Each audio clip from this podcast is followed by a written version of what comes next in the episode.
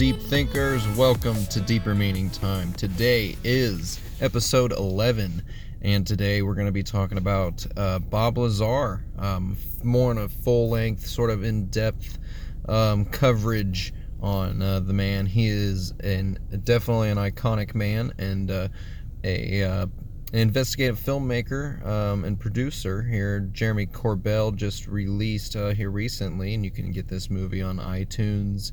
Um, you can get it on YouTube, uh, which is where I uh, purchased it, and it is called Bob Lazar, uh, Area 51 and Flying Saucers, and uh, you really need to check it out. It's um, it's really an interesting film. Um, it's it's sort of uh, it's it's definitely a documentary and a documentary style. Uh, it's sort of um, maybe maybe uh, cryptic and uh, and Mickey Rourke actually. Um, I think I'm I think I'm pronouncing that right. He is the narrator of uh, the entire movie, and it's really interesting that he that he was chosen. His his voice just it really um, it's really it, the, the whole movie he and he his voice adds to it it's sort of creepy um, everything about it is kind of uh, meant to meant to sort of i don't know if it's meant to scare you or not but it it, it kind of is um, a little intense um, and yeah mickey rourke's voice and mickey's voice he he he makes it really intense it's a good job that jeremy chose um, Mickey's voice there. And Mickey's an Oscar nominated um, and maybe award winning, actually, uh, film narrator. And uh, he really added a good spin to uh, to the film. And I, I, I think you guys would enjoy it. Um, I, I enjoyed it. I watched it twice actually, um, and I paid for it, so you know I might as well watch it twice. And the thing that that is the you know the best about it is is uh, is Jeremy in his work. You know how much stuff he actually dug up, and I absolutely uh, love hearing Bob's voice, and uh, I love talk. You know, hearing t- hearing Bob talk, and uh, that part alone is just so intriguing. The fact that you know he is here now, like 30 years later, talking again in front of a camera um, about his story and about his life and it's it's just so fascinating. And Jeremy did a fantastic job of putting all this together into um, you know pretty much a full length film, and uh, it's great. I think you guys should check it out definitely. And I'm not trying to plug it. I'm not getting paid to talk about this film at all in any sort of way. Um, I just it, it's just it's a part of deeper meaning time and it's a part of this uh, show and, and the fact that there are large, large, deeper meanings going on um, beneath the surface of of what what we're told, and uh, and people need to start realizing that, and we need to start understanding that they are there and that they are real. And uh, I, the thing I love about Bob is that he's just so carefree, and uh, and I think he even says that in the film. You know, I I really don't care what people think about my opinion, and I'm just telling you the facts, and I'm telling you the way it is and uh, and he's right, and that's that's that's that's what we need. You know, we need more of the facts and the truth, and uh, I think Bob delivers it. And this movie really it, it hit home for me. Um, I, I, wasn't really firm on my belief um, that Bob's story was true, but I I definitely think Bob's story is true. and I'm still kind of sound I still sound a little skeptical, don't I? But uh, it's I, I do. I do. I, I think Bob's story is true, and it's fascinating. Um, needless to say, but uh, so I'm going to be talking about the film and sort of a review uh, perspective uh, with this episode. Um, and but I wanted to touch on um, something else too, and another thing I'm not really trying to plug. It's just you know another aspect of deeper meaning time, and I encourage you go to go check out uh, the Secure Team 10 channel, which because I, I spent a long time of my sort of deeper learning that I did over the past few years was uh, on his channel and was learning and seeing all the different things that he had found and he had dug up on the internet, and uh, they were they're just intriguing to me, and uh, so I, I you know Tyler and his channel uh, really did a lot um, to and he really did a lot to to open up my mind, I guess, uh, to a whole nother world of sort of the UFO topic. And, and it's so bizarre, and, and whether or not, you know, a lot of it's true or, or false.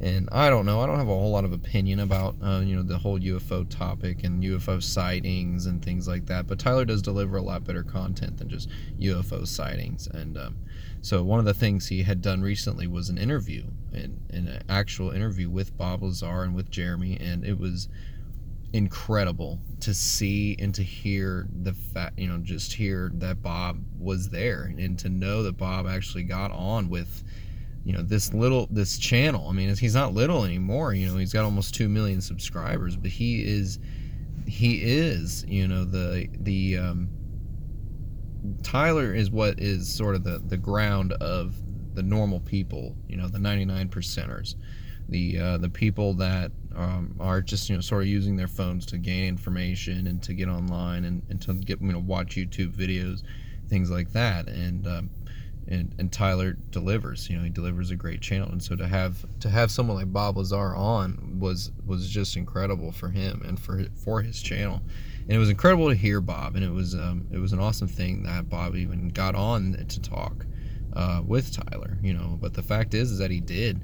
And um, we all learned a lot from it. Uh, I think I learned actually some other things that uh, Jeremy didn't even bring up in the film that uh, Bob was talking about. There was a slight little tidbit um, in the film, but uh, nothing was really touched on it. But Bob actually touched a little more, and I so I encourage you to go over to, to Secure Team 10's channel and to check out the the uh, video, the interview. It's about almost an hour long, um, or maybe it is an hour long or so, but it's uh, it's really good. It's really good, and um, and they talk about the film, and so that might give you a little interest into uh, into wanting to go see the film, or not not not see the film, but go buy the film and, and watch it for yourself. But um, so in the interview, um, and this is just a crazy deeper meaning, you know, something that I pieced together on my own, and uh, it's things like these that I encourage people to do more of and um, and I just had this you know this thought out you know as I was listening you know as it was going on and uh, and that was and Bob said you know he he's he saw and read in a briefing you know about um, sort of a, an alien and an extraterrestrial uh, body a cadaver that was um, being autopsied on and, and, it had been opened and so you could see the, the organs. And uh, and Bob said in the briefing you know that this this uh, creature being whatever you want to call it had one organ just one one main organ and um, and that this organ actually did you know all of the functions of the of the body. And so that this and this right here this alone was just astounding to me because I started to think about you know sort of human nature and how we have um, evolved and evolved and adapted um, but it's weird because you know we we as humans, you know, some people are being born uh, nowadays with only one kidney. Some people, you know, and the fact is that we can give one kidney away that we're born with two, and uh, and giving one away doesn't really affect you, you know. But and we can have you know organ transplants uh, that are you know, artificial organs and sort of in nature, maybe half artificial, um, but uh, and sometimes you know just a full organ transplant from someone else but we, we are slowly you know working you know science and medicine is working towards artificial uh, organs and you know to be able to replace uh, someone's organ like a kidney when they don't have a, a, good match. But um so you you know and there's a there's an organ like the gallbladder you know is something that some people uh, don't aren't you know born with but which is um, a large problem with a lot of uh, members you know of society that they have to go in and have um, gallbladder removal, you know, and that's a that's a, a thing where you know it causes an, an inflammation and I think it hurts and something like that. But there are people that are being born without them. You know, it's a, it's a useless organ, and um, so you know what maybe what you can already see I'm getting to is that we're slowly condensing all of these organs into you know maybe not necessarily one, but we're getting rid of some. You know, we're we're, we're eliminating the ones that are useless. So the the thing to me was is the more I sort of broke it down, I was like, okay, well, if our organs start doing that, you know, if evolution says, well, hey, you know, the liver actually, if we split the liver, your body, you know, eventually, you know, we can split the liver in half, and the liver can actually be a kidney now, and so, uh, you know, eventually the kidney drops off, and it's just a liver and a kidney in one, and you know, so, so on and so forth. You can see where I'm going with this.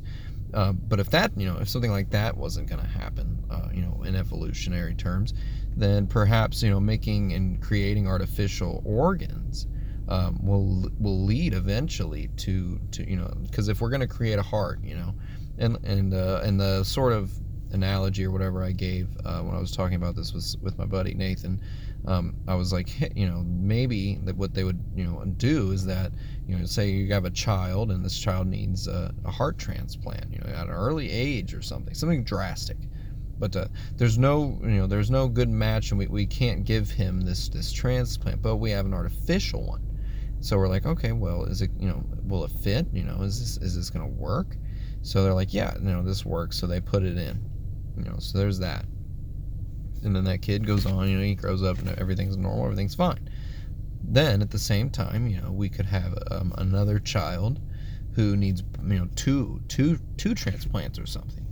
But uh, and and so now we have an issue where we don't have room for both of these artificial organs because they're both maybe slightly larger in size because of their you know artificial nature.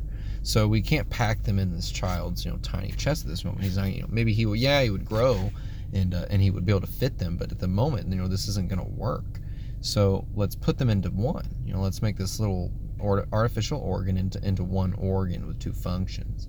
And um, and so you know in my mind this sort of trickled down to like oh this is a real possibility. Like human life could eventually evolve and advance to, to being you know a single organ like a single organ organism.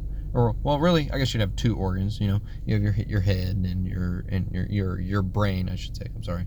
Your brain and then you know you've got this one organ that controls all the function of the functions of the body. Like you know and it would just be incredible but i, I can t- easily see that easily. And so, like, you know, if we talked about that and we were like, okay, you know, is this going to be, if we readied ourselves for something like that, if that is a, mere, a real possibility, you know, we ready ourselves for that, then we, we can, you know, uh, adapt to it and make sure that it goes safely and things work and that this is the right, right route to go. You know what I'm saying? So, you know, this, this was just a whole side note, but Bob brought that up in the interview uh, with Tyler, and it was really interesting to me um, and the fact that you know could we possibly and then bob even said this was the second part bob even said too he was like you know i wonder because these these these creatures that um, that have these uh, spacecraft that bob actually worked on at uh, s4 which we'll get more in depth here soon about is uh, it were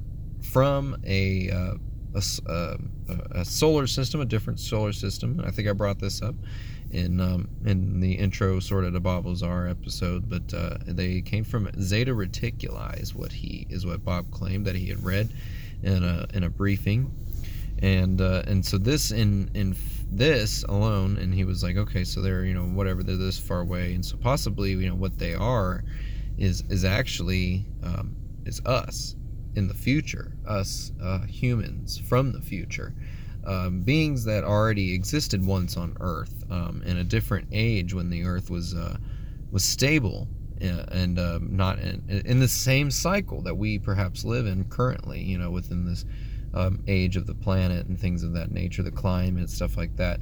Perhaps it all existed, you know, um, a long, long time ago. You know, there wasn't dinosaurs, things like that. The Earth was a lot different, maybe even, and uh, and so that you know, it's possible, I suppose. And then they we're, we might just be missing. We might be missing some key information here about uh, you know the last hundred, you know, few hundred thousand years of the Earth's life. Um, but perhaps there was a, a species of of, um, of human beings that, already existed here. Uh, maybe you know some biped type of species that advanced and and and eventually um, expanded into the, the cosmos and, and left this planet because of its its you know change in the planet's evolution.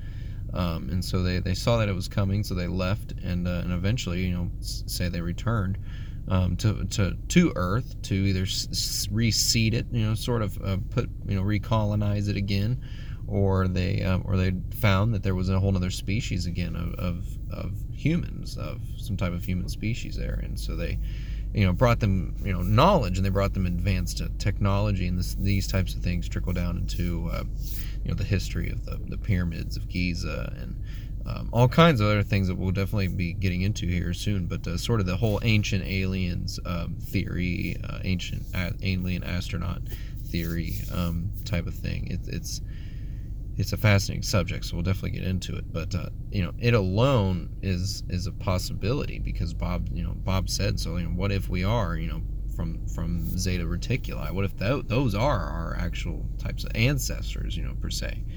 Um, and they are from the future, and they're coming back to, to sort of aid us, or but maybe not. And um, and with that, you know, I want to bring up this quick little bit uh, that Mickey says in the in that movie in the Bob Lazar movie. He says this little bit, um, and whether or not you know it's from him or from uh, Jeremy Corbell, you know, writing a Corbell, sorry, writing a you know a script or whatever. But he says, uh, you know, perhaps man, something like this, and I'm kind of gonna butcher it. You know, I'm not trying to steal a word word for word, but he says, uh, you know, perhaps humankind, you know, looks to the skies for some type of alien, you know, intervention to correct, you know, sort of the woes in society. And, uh, and so, you know, everything that we discuss in ufology, everything everybody discusses, and, and uh, maybe it's all just sort of um, a part of the imagination in a sense, um, just hoping, hoping and waiting that something will come in and, and intervene in this, this this crazy loop of society that we are all just caught up in and can't get out of. Um, I don't know.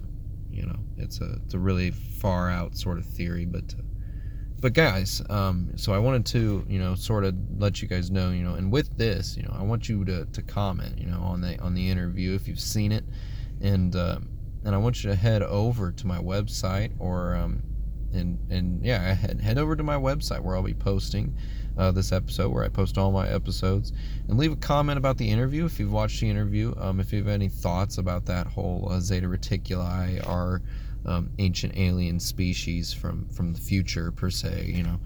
Um, whether or not you think it's crazy, whether you think it's true, if you have a, a similar um, idea or you've heard similar ideas um, yourself, you know, let me know.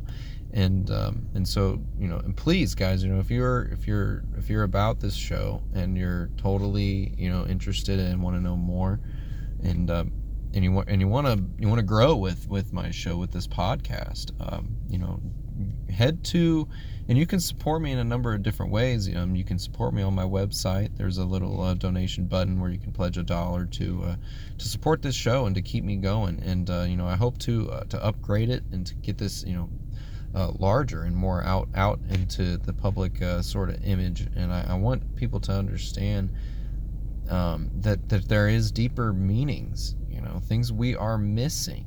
And uh, and guys, you can help me grow by supporting this channel, and you can help me grow, especially on Anchor, on the Anchor app. And uh, the Anchor app is just it, it is what I it's what I use. It is the app, I'm telling you guys. And so head over there check it out and support me on there. On there, you can even um, pledge a donation there, and uh, but you can follow me. And with the Anchor app, you can use it to subscribe to my show. But so, guys, let's get to the juicy stuff. You know, from this uh, from this film. Uh, I'm gonna give you guys some details uh, out of it. And uh, you know, I hope this isn't t- any type of like copyright infringement. You know, I'm not intending on this. I'm just intending for to, to get to get a deeper detail um, on Bob Lazar to you guys um, to you guys that as listeners, you know, who maybe don't understand or know anything about Bob Lazar. Um, you know, who he is, what he's done, what he's worked on. Um, and if you are, you know, then you'll be interested in hearing some new information that maybe um, you haven't heard before. And uh, and something that I um, that kind of upsets me is that I can't find anywhere online uh, the, a timeline basically of Bob Lazar's life, you know, how things really worked out in order from sort of start to finish, you know. And um, so I'm going to try to give you guys a gist of that um, using um, some some information that I pulled out of uh, this movie, which uh, which I definitely I'm telling you guys you need to go watch it. Um, but uh, you know there was a lot of, of juicy juicy information. so I'm gonna get into uh, into this here, and uh, so I'm gonna start with Bob's you know childhood, and um, and and Jeremy has on his show his um, on his show on his movie uh, his mom, Bob's mom. Her name's uh, Phyllis uh, Tucker, I think, and uh, and she talks about Bob when he was a little boy, and that he when he was you know he was really young, and there was that he had all kinds of things from uh, from little chemistry sets that he would you know he would play with and uh, and we're talking maybe even before high school he uh, was creating know, jet motors and, and jet engines uh, sort of in his in his parents' garage and um, and I think in in high school I think his mom was saying um, that she in the middle of the in like 6 a.m. in the morning, you know, Bob was outside and was actually testing his, you know, jet powered bike.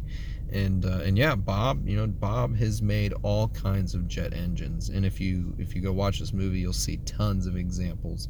Um, and uh, and Bob has, you know, he he has from a kid been so uh, interested, and even says this, you know, he's been so interested at, from a kid in science, all kinds of science things. Um, he he always has been interested, and that is that is a pivotal point in proving Bob's case. You know, he's this is has this is and has been his life forever. You know, and um, so but Bob when he was young, you know, his mom, yeah, she talked about um, she talked about him doing that, and uh, and she she even says, you know, like you know, she she she wants Bob to get you know sort of a vindication out of this because it you know it's his life you know he he deserves to have you know sort of the truth and um and so, so it sounds like you know his, his mom is in full support of him and uh, he has friends um, a friend that was on there uh, Mario. And um, and so they and I'll talk about Mario here in just a second but uh, you know so so Bob you know he's a child. He's he's playing with all this chemistry stuff. He's he's he's growing up to be sort of a geek and a science nerd, and um, and he you know he lives in Florida with his mom, and uh, he eventually moves out to uh, to Las Vegas, to what you know what people what he what I believe he claims is that he you know he went to MIT, or not MIT sorry he went to Caltech, and uh, and out there you know he and this is right after high school you know he had friends um, that uh, that were mentioned in the, in the film. Um, I, I, can't remember his names. Um, Richard, maybe something like that. But either way, he was he would drop Bob off at Caltech, you know, and uh, and so obviously, you know, Bob, and, and then he had another friend that would be pick that would pick him up, you know, at the library at Cal from the library at Caltech. So you know, Bob seemed to to be, you know, going to, you know, Caltech for sure. And uh, he also claimed that, you know, he went to MIT, and I think he might have done that, you know, shortly after. And um, after, you know, get maybe perhaps getting just a bachelor's degree or something at uh, at Caltech. But uh, he, you know, so so he did have an education, and he clearly has some type of understanding and knowledge um, of of propulsion you know whether that's just from being a young kid and being interested in it but he has a, a really deeper understanding of propulsion systems and he has a deeper understanding of how logically and you know in a common sense way things work and how they operate. And uh, but uh, so, so, you know Bob so he did all this and he so he was out you know trying to apply for jobs. And um, and I guess he got uh, he he went and he got an he had an interview um, with um, I, you know I can't even remember quite who was he had an interview with. Um, but he had a there was a name I think his name was um, it was Thigpen Mike Thigpen that's right he uh, so yeah so he had he had an interview at this place called um, e, e, EG EG and G I think, and it's like uh, some type of, of lab. And, um, and he got interviewed out there for, for his job at S4. Um, but prior to that, he was working at Los Alamos National Laboratories, which, and and I had you know sort of I had kind of discredited Bob in my last video because um, there was some information from sort of some conspiracy debunkers that uh, Bob was you know going to a, an electronics you know class or something that he had signed up in, which you know sure could have been. Bob was extremely interested in all that stuff, but uh, you know was it even the same person? You know was that guy's information correct? I don't know. Uh, but you know in the film, you know Bob is talking about, and and this is in old, older interviews and things like that um, with George Knapp, who I'll get into here shortly. But so before that, you know Bob was working at Los Alamos, and um, and there are phone book records of uh, of uh, phone directory, you know, records with Bob's name and number um, in them. And uh, and George Knapp, I believe, even there's a there's an interview with with um, with Bob at Los Alamos, and uh, and Bob was giving him sort of a tour, I think, of of the lab. Um, and my buddy Scott, you know, brought that up to me, and he was like, "Oh, you know, don't don't forget about that." So I was like, "Oh yeah, I have to remember that." and um, so that you know that that that's out there you know that so bob you know bob definitely had been to los alamos and he talks about um, some of the different projects he worked on there and um, and after working at los alamos he yeah he got like this interview from um, from this guy mike thigpen from eg&g um, to work there and uh, and basically he and he was saying that you know the, the Navy was running all this running on this whole show, and so from this point forward, you know, Bob was like, oh, okay, well, I'm you know I'm a contractor at this point, you know, a contractor for the Navy.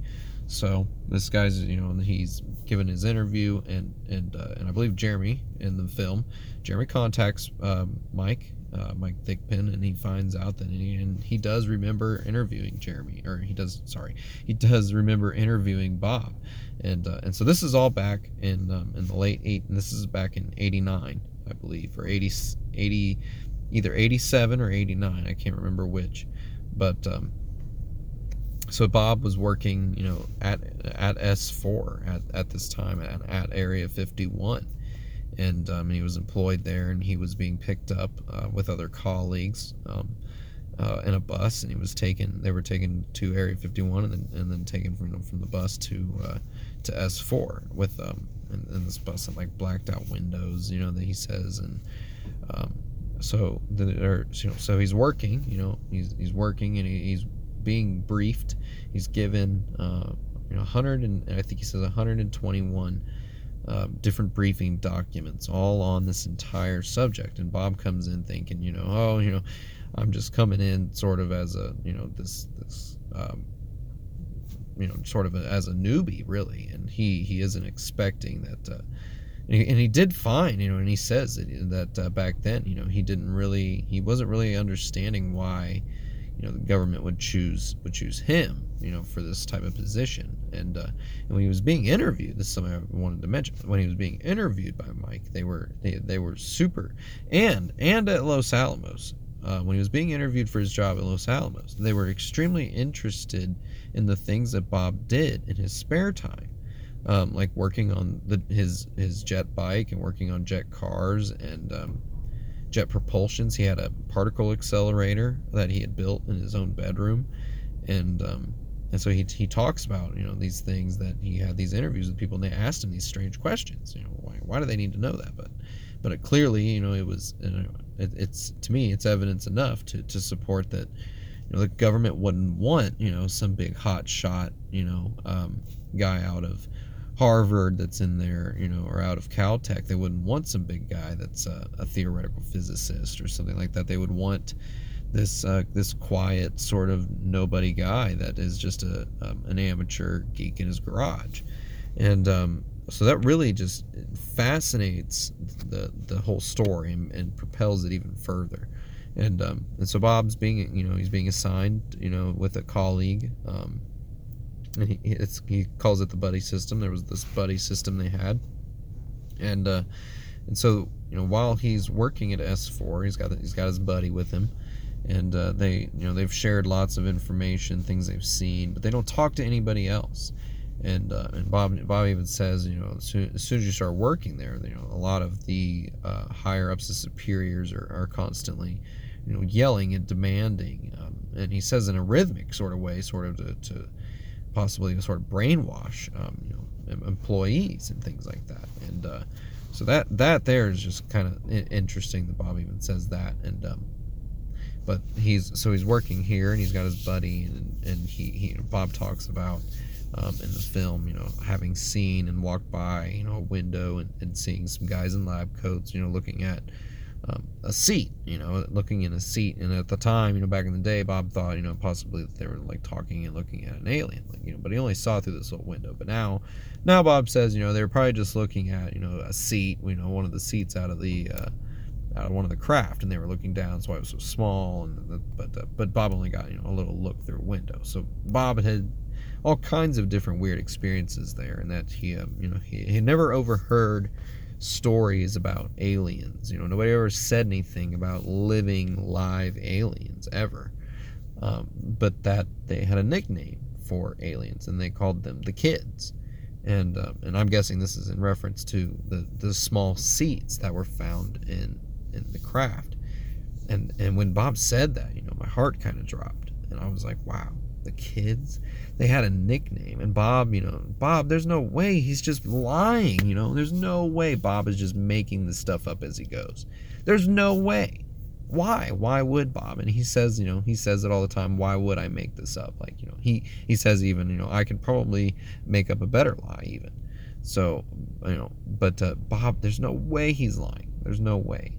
But he works so he's working there you know and he's um he's asked to be he's sort of he's the propulsions guy you know that's what his uh, fascination is that's what his hobby is is propulsions. And so they're asking him to to back engineer the propulsion systems of of these craft that they have in this hangar. And um, and in the hangar like I've told talked to you guys about about before there are nine you know sort of um, craft in these hangars.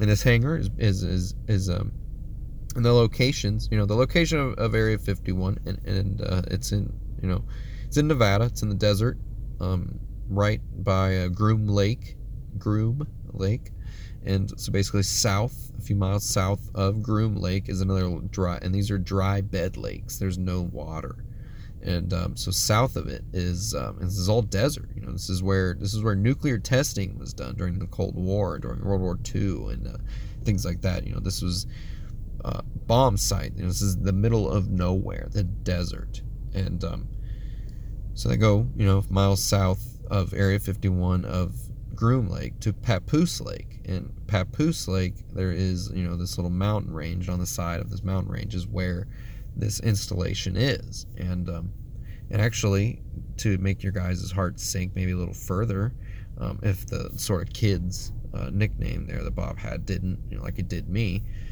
they George Knapp, um, or maybe it was Jeremy. No, it was George. Uh, it was George Knapp. He he actually had called up um, Nellis Air Force Base, and he asked them if S four was a real place, and they said yes. So there's evidence there that this place is real, proving Bob's you know story. But this is this is back in the late 80s when all this came out you know so and george knapp has found all this stuff out before you know or later later you know earlier you know recently sort of. And uh but so bob's you know reverse engineering these craft and he figures out how they work that they're you know antimatter reactors and that they work off of an element uh, 115 and he, he figures out all this stuff um, and he, he understands you know how all this stuff works and, and it's so interesting and he talks about how you know he didn't care about what the environment was like that you know it was like being a kid in a candy shop and you know you just wanted to to go back and get more basically you know. He you know he, he was he said you know you just you just didn't care what people said or, or you know how people treated how your superiors treated you. You wanted to go back and work on the UFOs you know. So Bob just he just makes his story so freaking compelling. It's it's so weird. And guys, we need to focus on this. This is this is the crazy thing about it. Um, but uh, so so Bob's you know he's working here.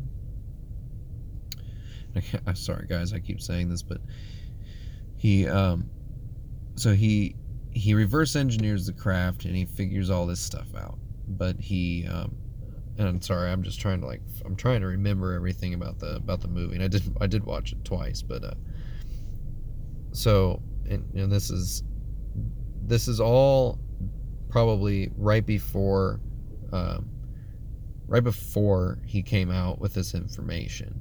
He had basically you know he'd real he had learned you know when the schedule was that they were test flying these craft and uh, and so he had taken buddies out it was on a Wednesday, and he'd taken some buddies out to to see him, and they got this stuff on tape, and uh, and they show a little clip of it um, in the movie, but uh, they they're you know they're they're they're witnessing a test flight of these weird um, alien craft on the, on this Wednesday night, but they are found out, they are caught, and Bob is basically threatened his you know his job, his life, um, and and everything. And uh, so at that point, you know, Bob's like, oh my god, you know, he's kind of freaking out. And uh, after doing all this work, he he you know he he decides that it's in his best interest that that the public needs to know about this. That he and and that is something that fascinates Bob is that he doesn't understand why uh, the government hides, you know, this big, this big why it makes why they make it a secret, and his superiors even say to him, you know, that this is the easiest secret to keep because nobody truly will believe it. So that says to me that it definitely is freaking real. You know, wake up, people. You know, you're it's hiding in plain sight, and they're and their the government is laughing because nobody's paying attention. It's all just conspiracy but it, it's it's got to be it's got to be real. There's got to be more to it. There, has got to be, and um, so Bob's scared. And he goes to George Knapp and he does an interview as a, as this faceless character Dennis, who actually is the name of one of his superiors. It turns out, which is I always thought was kind of interesting, and um, but so he has the interview and, and with George Knapp. You know, George Knapp now at this point um, is interested in Bob's story, and Bob talks about you know the, the basics of what I just said. You know, he's he's back engineered these craft that they're there, and it's a crime against humanity not to tell these people. You know, and um, it's something Bob talks about in the interview is that you know the government doesn't want to talk about this because it's all about power. Every everything is about power and, and who controls the power. And so if you don't release your secrets, you know, you're the one in power. You know, truly. But um, you know George Knapp now, you know, he, he's he's caught on. He's caught on to Bob. And this is 1989. This is May 1989. And so from May to November, you know, George Knapp does this crazy. And George Knapp is an investigative journalist, reporter, whatever you want to call him, um, with the Las Vegas um, news station on Channel 8. And uh, and so George Knapp, you know, he does this story, and now he's he's investigating Bob from May to November, and he he he hunts down all the information he possibly can. And uh, and at the time, you know, he he was looking into into Bob's life, into his credentials, and trying to understand whether or not it, it was it was real. And so Bob came up, you know, empty-handed, or not Bob, uh, George Knapp came up empty-handed all the time you know, he, he nobody would, you know, nobody at Caltech, nobody at MIT, nobody, nobody knew of Bob. Bob didn't work at Los Alamos. Uh, they didn't know of him at EG and G.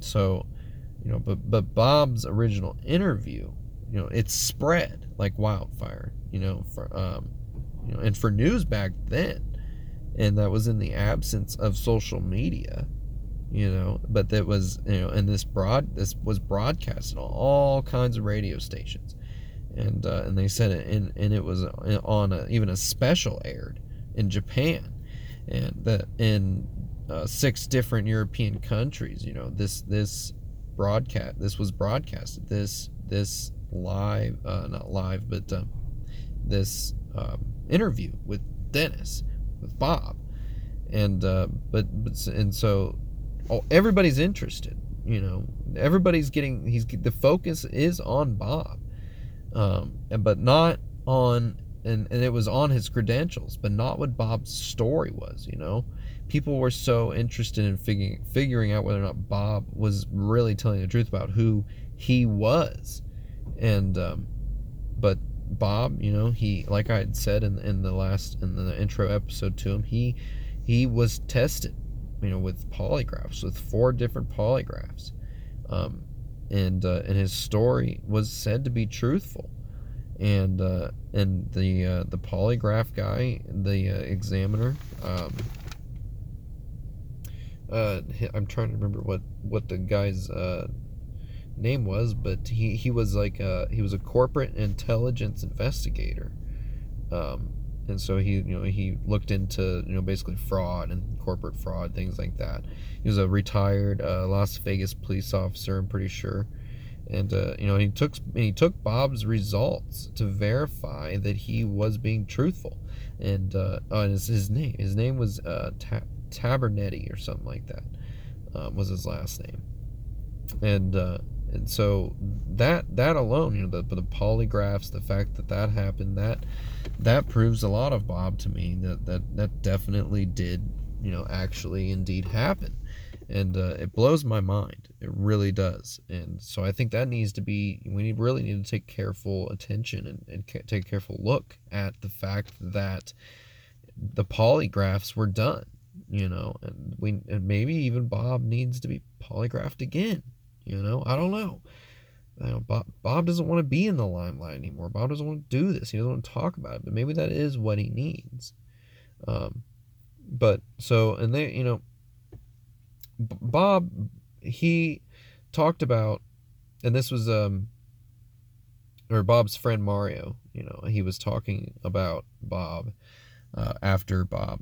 Uh, this is where I left off. That uh, that Bob was scared, you know, and, and that Bob did leave the uh, S4 and that that was you know the best thing for him and that his story was was an insurance policy to help him and Mario understood this and Mario was his neighbor uh, lived a couple blocks over Mario was super interested in Bob because he had a, a freaking jet powered car uh, like a dragster in his driveway and so Mario and Bob actually became kind of you know, friends and um, and after Bob left S4 after he quit and uh, and let this information out he was uh, threatened, you know, basically with a, by guns, you know, on the highway, uh, getting on the freeway. His tire was blown out. Um, and so since then, you know, Bob, pretty sure it was Bob, was carrying around a, an Uzi submachine gun. And so, you know, there's a video of him and Mario, and they're out in the desert and they're shooting it and, and having a good time. And so, you know, Bob's just a normal guy, you know he's just going out having a good time all the time. You know, that's what Bob does. And uh, and so in the in the wake of all this information, this limelight about Bob, after having worked at S4, you know, Bob was receiving a, probably a pretty good paycheck. Um, he he basically um, went and this is the guys, this is off the rails, but Bob was Bob was running a prostitution ring basically. Uh, was paying probably you know some women to to to um, to go out and probably you know get other women or he was paying men to go get to I'm not sure what he was doing um, exactly but he he was arrested and charged for it with it you know um, and uh, and so in, in you know the judge was basically looking up his background to to make the sentencing and uh, they couldn't find anything on it the judge asked him you know his story you know, who are you? Where'd you come from? What's going on? Because we can't find anything about you. And he tells the same exact story he tells the George Knapp. And uh, and so at that point, you know, and, and Bob was facing jail time because they didn't believe him. But I think George Knapp even helped by, by you know calling them up and, and basically being like, look, I've got this information. You know, Bob is, and he's just a normal guy. You know, there's no reason. You know, he doesn't need to go to jail. But this story is true. You know, this is real. And um, but so so Bob and his prostitution ring actually helped uh, prove his story even more. And guys, this whole episode is just gonna be about proving Bob's story, basically. You know, so Bob he has all kinds he's, he's done all kinds of things that have granted us proof. And and this is a big one. You know the the courts couldn't find out who bob was to to determine his sentencing. But uh, so bob was given you know given parole and um and um i think you know some fines things like that. But uh he so after you know after that um you know Bob you know definitely was was talking with George Knapp and they went in for for Bob's second interview where Bob talked more in depthly about uh, all kinds of things from these hand scanners which Jeremy actually was able to dig up and find um, online from like a Nellis Air Force Base you know image directory type of thing uh, these hand scanners that Bob actually used to get into S4, and he describes them back in 1989 about how how he used them, and they had these little uh, little little pins or whatever that uh, that you put your hand on, and that little there's a little light that shined down, and that it measured you know your your bones or something like that, and that everybody's bones length and density or something was extremely unique, and so that was it was a type of biometric that they had back in the 1980s there at S4 and uh, and Jeremy found a, a, an article recently, you know, or a post or whatever, a picture from recently that was uh, that was added about these hand scanners. So they are indeed freaking real. And um, so in this interview with with Knapp, the second one, he's he's talked about the hand scanners. He's he's talked about the propulsion and how it works, and um, he he goes on to even tell uh, tell George, you know, like that this this stuff is only for insurance. You know, I I don't want this to be my life. Like I'm only doing this so that I'm not nobody's going to try to kill me because this this information is out there. You know, there's no point to kill me anymore. Uh, basically, but uh, and so you know after after after his interview, after getting all this information out, you guys can watch all this stuff on YouTube. You can find all kinds of stuff um, about, uh, and you can even watch a free free video presentation of this movie with Jeremy Corbell, where he does basically commentary. Um, and it's it's the same length even um, as the film, so maybe even go check that out. But um,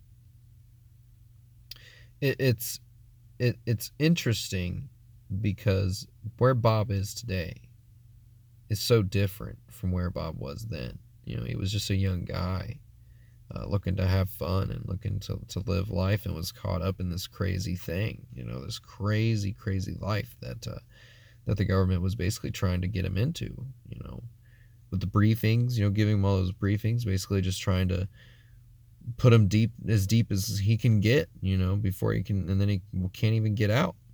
And Bob said that they were trying to, with all these briefings, you know, that he was going through, that they were trying to bring him up to a, a majestic clearance. And uh, and then the conspiracy of Majestic 12 was brought out in 1984. So it is something interesting that I don't know why Bob said it. You know, maybe he was just trying to invoke, you know, sort of um, public eye towards him, you know, with the conspiracy of of uh, Majestic 12. But you know, he says that that's what his security clearance, you know, was was was Majestic, and um, so that you know that that right there is just an interesting fact, you know, that he that he talks about in this interview. But uh, but his life now is in in that interview. But his life now is so it's so different, so different. And uh, you know he works in a lab, his own company, United Nuclear, out of Michigan, where he lives with his wife Joy. And uh, and, Joy says an interesting thing about him. Um, and she says the biggest thing that people needed to know is that you know Bob like is the honest, most honest guy. Like he doesn't freaking lie, and that like people people are just jump to conclusions and, and just point their finger in the direction of Bob being a liar, you know, and they don't even know him. And she's so right. She is so right. And uh, and so you know you know Bob's wife's got his back, and um, uh, you know, I'm, I'm unsure about Bob's employees, but Bob has employees there at his store. Um, a guy named Zach, and he's in the movie, and he talk he does uh, quite a bit of of you know sort of commentary about Bob's life, and he talks about Bob, and he seems to be pretty kind of inspired by him. You know, Bob's always doing new things and wants to try something new, and there's no orders to fill. Um, but uh, so things sort of get weird though. Um, here as Bob's gotten older, and he he starts he, begin, he, begins to get raided. Um, his, his, little lab, you know, gets raided by the FBI and um, a bunch of agents from, um, like maybe even I'm not sure what he said, the CIA or something, but the FBI definitely, and um, and they were investigating his lab and and they were looking for uh, a receipt basically of an order for some toxic material, but um, lo and behold, this is what happened. You know, him and Jeremy were having a conversation. Uh, looked like in the woods, um, and they show this in the film. Um, and Jeremy asked Bob, and I think Bob even brought it up to him that he wanted to get something maybe off his chest, uh, or no, it was he, Bob wanted to talk about the, the raid. Um, but so Bob gets raided, and they and this is this is after him and Jeremy have this conversation about Bob possibly having slipped out some of the element 115 that was used to power the craft. And uh, so he his offices, you know, they get raided. And uh, and there's his employees talk about it. His wife talks about it. There's newspaper articles, and um, that's something else too, guys. There's there's tons of newspaper articles about Bob. Tons. There's a newspaper articles from Los Alamos talking about Bob in them talking about how he loves jet propulsion and that that's his hobby. Um, and so you know the, there are there are numerous articles about Bob, and there there are articles about the raid um, on his lab, on his lab biz, on his business, his uh, store, and guys, that's just wrong, you know, to begin with. Not only, you know, they're prying into his private life and they're giving him little to no information. You know, um, his him and his wife actually had their house raided by the SWAT team um, and Bob believes it was all in just an effort to to find this element possibly that that they think he he has. And um, and when they raided his home, they actually said and referenced the conversation that him and Jeremy had, and uh, and that blew his mind. And um, that is sort of the start of the film and how it, how it begins. So it is pretty pretty pretty neat to see uh, the movie kind of come full circle the way he does it. But uh, so yeah, you know, Bob has been raided by the FBI. So clearly, you know, he's kind of wanted in a way. You know, there people are are actually interested. You know, that the government is still interested in him, and uh, I think Jeremy, you know, and George and, and Bob kind of all agree that that the government's just probably trying to keep him on his toes, trying to show him and prove to him that uh, you know they're still watching him. You know that they're he you know he is still on their shit list. Um, I hope you know Bob doesn't have to live in fear for long, and and I really hope that I'll be able to one day uh, visit his store, uh, possibly buy a sample of you know beryllium or something from him. Um, I don't know. You know, I would love to meet him. I would love to talk to him. And he is getting up there in age, and I need to definitely do it soon if I'm going to do it. And um, you know, Bob, I highly doubt you're listener, you are a listener, or, you know, avid listener of podcasts or anything, but if for some reason you hear this, you know, I would love to talk to you. Um, but uh, but guys, you know this this episode is is just geared to really push Bob's story um, on you guys. You you need to understand that that Bob's credentials have been erased, you know, but that there is plenty of evidence to prove Bob's story, to prove Bob's credentials, to show that Bob actually went um, to these schools that he worked there uh, at Los Alamos, and and um, the, these are important details. Um, and but you know, Bob even says you know that these that those details aren't that important. You know, but uh, I think they kind of are, in, in my opinion. But uh, Bob is right. You know, that it is it is a crime against humanity to to keep this technology. You know, and Bob even says you know this this stuff could change the course of humanity forever. I mean, forever, and uh, and overnight even it could change the course of humanity. And uh, so he, he, Bob is just he, he's a very he's an intricate man. You know, he is obviously very smart in my opinion. He's clearly a scientist. I mean, Jeremy sits there and watches him as he heats up like a little gram of uh, you know of some type of of element or chemical or something with with a torch. I mean, he's clearly a scientist. He makes fireworks, you know, also in his spare time for a living. He's been doing that for 20 years. And then he was doing that when he was a kid even. You know, Bob is a, is a science nerd. And uh, what a better person for the government to hire to figure out and to back engineer propulsion systems on spacecraft that they had found um, or had been gifted, you know, and Bob never really figured out. And there's a lot of information that Bob is asked to, you know, divulge that Bob doesn't know. And he says that, you know, I don't know. I have no idea. The, but the information he does know, he will tell you, and he will tell you it all the time, and it was it will always be the same information. He, he's never diverted his story in any way, and um, you know, if anything, he's kind of added to it in many ways, and especially J- Jeremy has added substantial amount of just uh, credibility to Bob's story by finding all this, finding out all this information, and uh, and bringing it to light, and and, and actually proving it. And uh, so I give him great kudos for this movie. Um, but but guys, I wanted to point out just a couple more things about um, about this story. The the interesting thing, that this is sort of the, the deeper meaning about this, is that Bob never he doesn't care about the story. He doesn't care about what he did there, what he worked on. He doesn't care about aliens. The deeper meaning is science to him. The science of it. The fact that it's being withheld.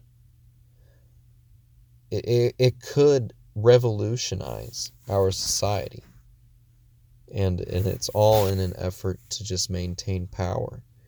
And uh, it leads me to believe even more, you know, that we are trapped in, in a loop of, of this society. And, and it's just being driven constantly, constantly with no end, no end at all and all the money and all the glory just trickles down to the one percenters.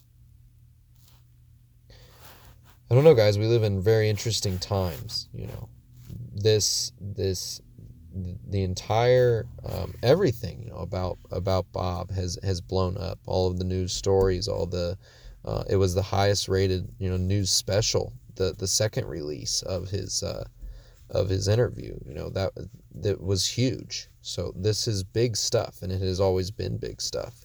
And um, I hope that it continues to grow and that it continues to gain popularity.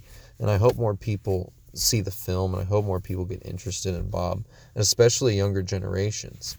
Uh, younger generations especially need to understand that that Bob was um, was an icon back in the day, and that he he really still is and uh, and that his story is what we need to we need to bring it to life. And, and I know I can't do it by myself. There's no way. And Jeremy's done all he can, that's for sure. And I'm sure it take him, it took him a lot of energy and a lot of money to do what he did. How do we just talk about it? Well, the best way is with a podcast, I guess. But uh, so guys, you know, I, I don't have a whole lot more to uh, to say about Bob. You know, I'll look here over over some of my notes, but uh, you know, there is one question though that that I would what I that I would ask Bob. You know, and it's why hasn't he ever made an anti gravity device of his own?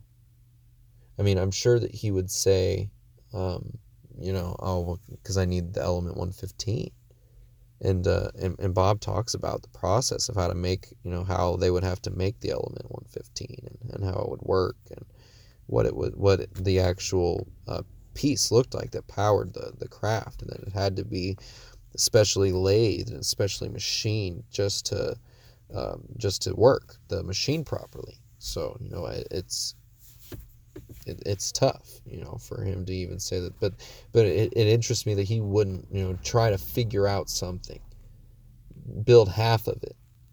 You know, why hasn't he done that? You know, something though that that maybe is part of the problem here.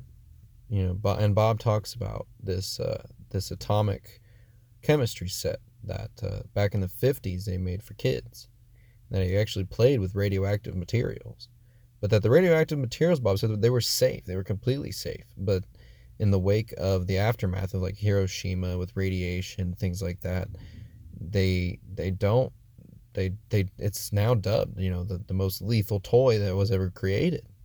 That but Bob said it wasn't. There was nothing about nothing about it was unsafe.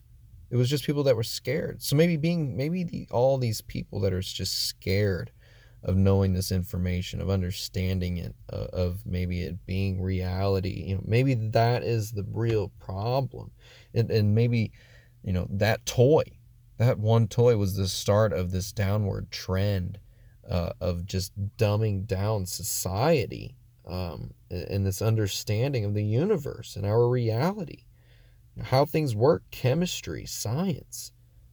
People were too scared to find out. Like they're just too scared to buy, you know, their freaking children a freaking toy.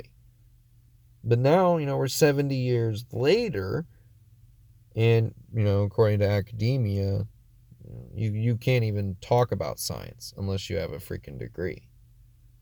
You know, otherwise, you're just doing a disservice to yourself because you don't know nothing. You know, it's stupid. But uh, I don't know. You know, there's another thing too that Bob said. You know, that sort of relates to that. He was talking about taking nuclear. You know, taking a nuclear um, reactor, taking it back to the Victorian age, and showing them, you know, how it worked. And that you know they they would be amazed. You know, oh, this thing puts out so much energy. You know, and it doesn't do anything. You know, it doesn't really it doesn't do anything and uh, and so they would be so interested that they would want to take it apart and figure out how it worked. But by taking it apart, they get to the radioactive core, and then everybody dies. You know, and then other people, and then Bob was like, you know, haha, whatever. People come in, and then and then they die. You know, and then it's so on and so forth, and everybody dies. Now, I'm going to take it a step further. That reminds me of the story of the Ark of the Covenant, which you know, in my opinion, was just some giant Tesla coil or some type of possibly advanced alien, you know, technology that was capable of emitting um, a, an extremely um, large, you know, like a, a, pulsed force field that, that would kill you if you were touching it or, or, or around it or whatever. So, you know, and that the Ark of the Covenant is said to be, you know, a, a, a biblical thing, you know, so, uh, something from God. Um, but possibly maybe the Ark of the Covenant is just like Bob said, you know, just something that was given from the future to the past, or in in this case, you know, from a different planet to them, just like you know we would be taking, you know, say we found a, a planet in a different solar system, and we gave them I don't know, a wheel because they had never seen a wheel before. You know, they'd freak out. They'd be like, wow, this is crazy. It's just wood. This is made of a tree. I can make it myself. You know, and then they would they would revolutionize their life. Just like things have revolutionized all kinds of people's lives. Like the Ark of the Covenant. I mean, that alone, you know, it scared people into really believing wholeheartedly, you know, that, that this thing was was was real, you know. Holy crap. You know, it will kill you if you're not a believer. But um, so I don't know. There's a lot of things that you can kind of correlate with Bob's story to um, to our ancient past and uh, things that I'm not sure that you know maybe he would have even have thought about or even have talked about or maybe things he doesn't know about. Um, but I don't know. This is all for you guys to think about. All I can say at the end of the day is I don't know. You know, this is like one of my favorite words because I really truly don't do any of us, you know, unless Bob and and unless it becomes a an, an actual you know ground belief in every public domain do we know for sure? Do we know for sure that aliens truly exist? Do we know for sure that their technology is actually here that the government has worked on it do we know that other civilizations are out there? Do we know what the future will be like? You know, have they been helping us along the way? You know, all of these questions, all of these quote unquote conspiracies, they all kind of they need to be answered in order for people to see the truth and to understand and to feel better, to get over it. Because the problem is now is uh, I agree. People are too scared. They just don't want to believe it. They don't want to. They'd rather believe. Uh, they'd rather, and this is something his mom said. You know, that it that for people it's easier to not believe something that something that there is something out there than to believe it and and, and basically have questions. And coming from an old person, Bob's mom, you know, the, the we can't be the only things in the universe. I totally agree, Phyllis. I totally agree. We can't be. So I I personally I I I believe Bob's story. I believe everything about it. I believe Bob's telling the truth, and I believe the government is absolutely doing that. And one day, I'm gonna go talk to Bob, and I'm gonna figure out how I can see S4. I'm gonna figure that out. I'm gonna figure out what's in there. Somehow, I'm coming for you guys. I'm telling you, I'm gonna figure this out because I am so interested, and we all need to be more interested. Seriously. Um, that's what Deeper Meaning Time is all about, you guys. It's about exploring the endless possibilities, the endless curiosities we all have every day, and discovering all the deeper meanings time has to offer. Guys, thanks for listening to today's episode. I hope you enjoyed learning more about Bob Lazar, and I hope this gave you a more in depth view and really uh, showed you all of the proof that is out there about Bob. There is so much more to be discussed, so much more, and uh, and I, am gonna I'm gonna have a whole video, um, video. Gosh, I said video. I'm gonna have a whole episode about uh, about other people that are working in the UFO community. People like uh, Tom DeLonge, who is running the To the Stars, um, you know, institute little educational thing. I, I don't really don't think it's taken off. I don't think it's he's done anything with it. I may have even just been a front to, to make money. I'm not sure.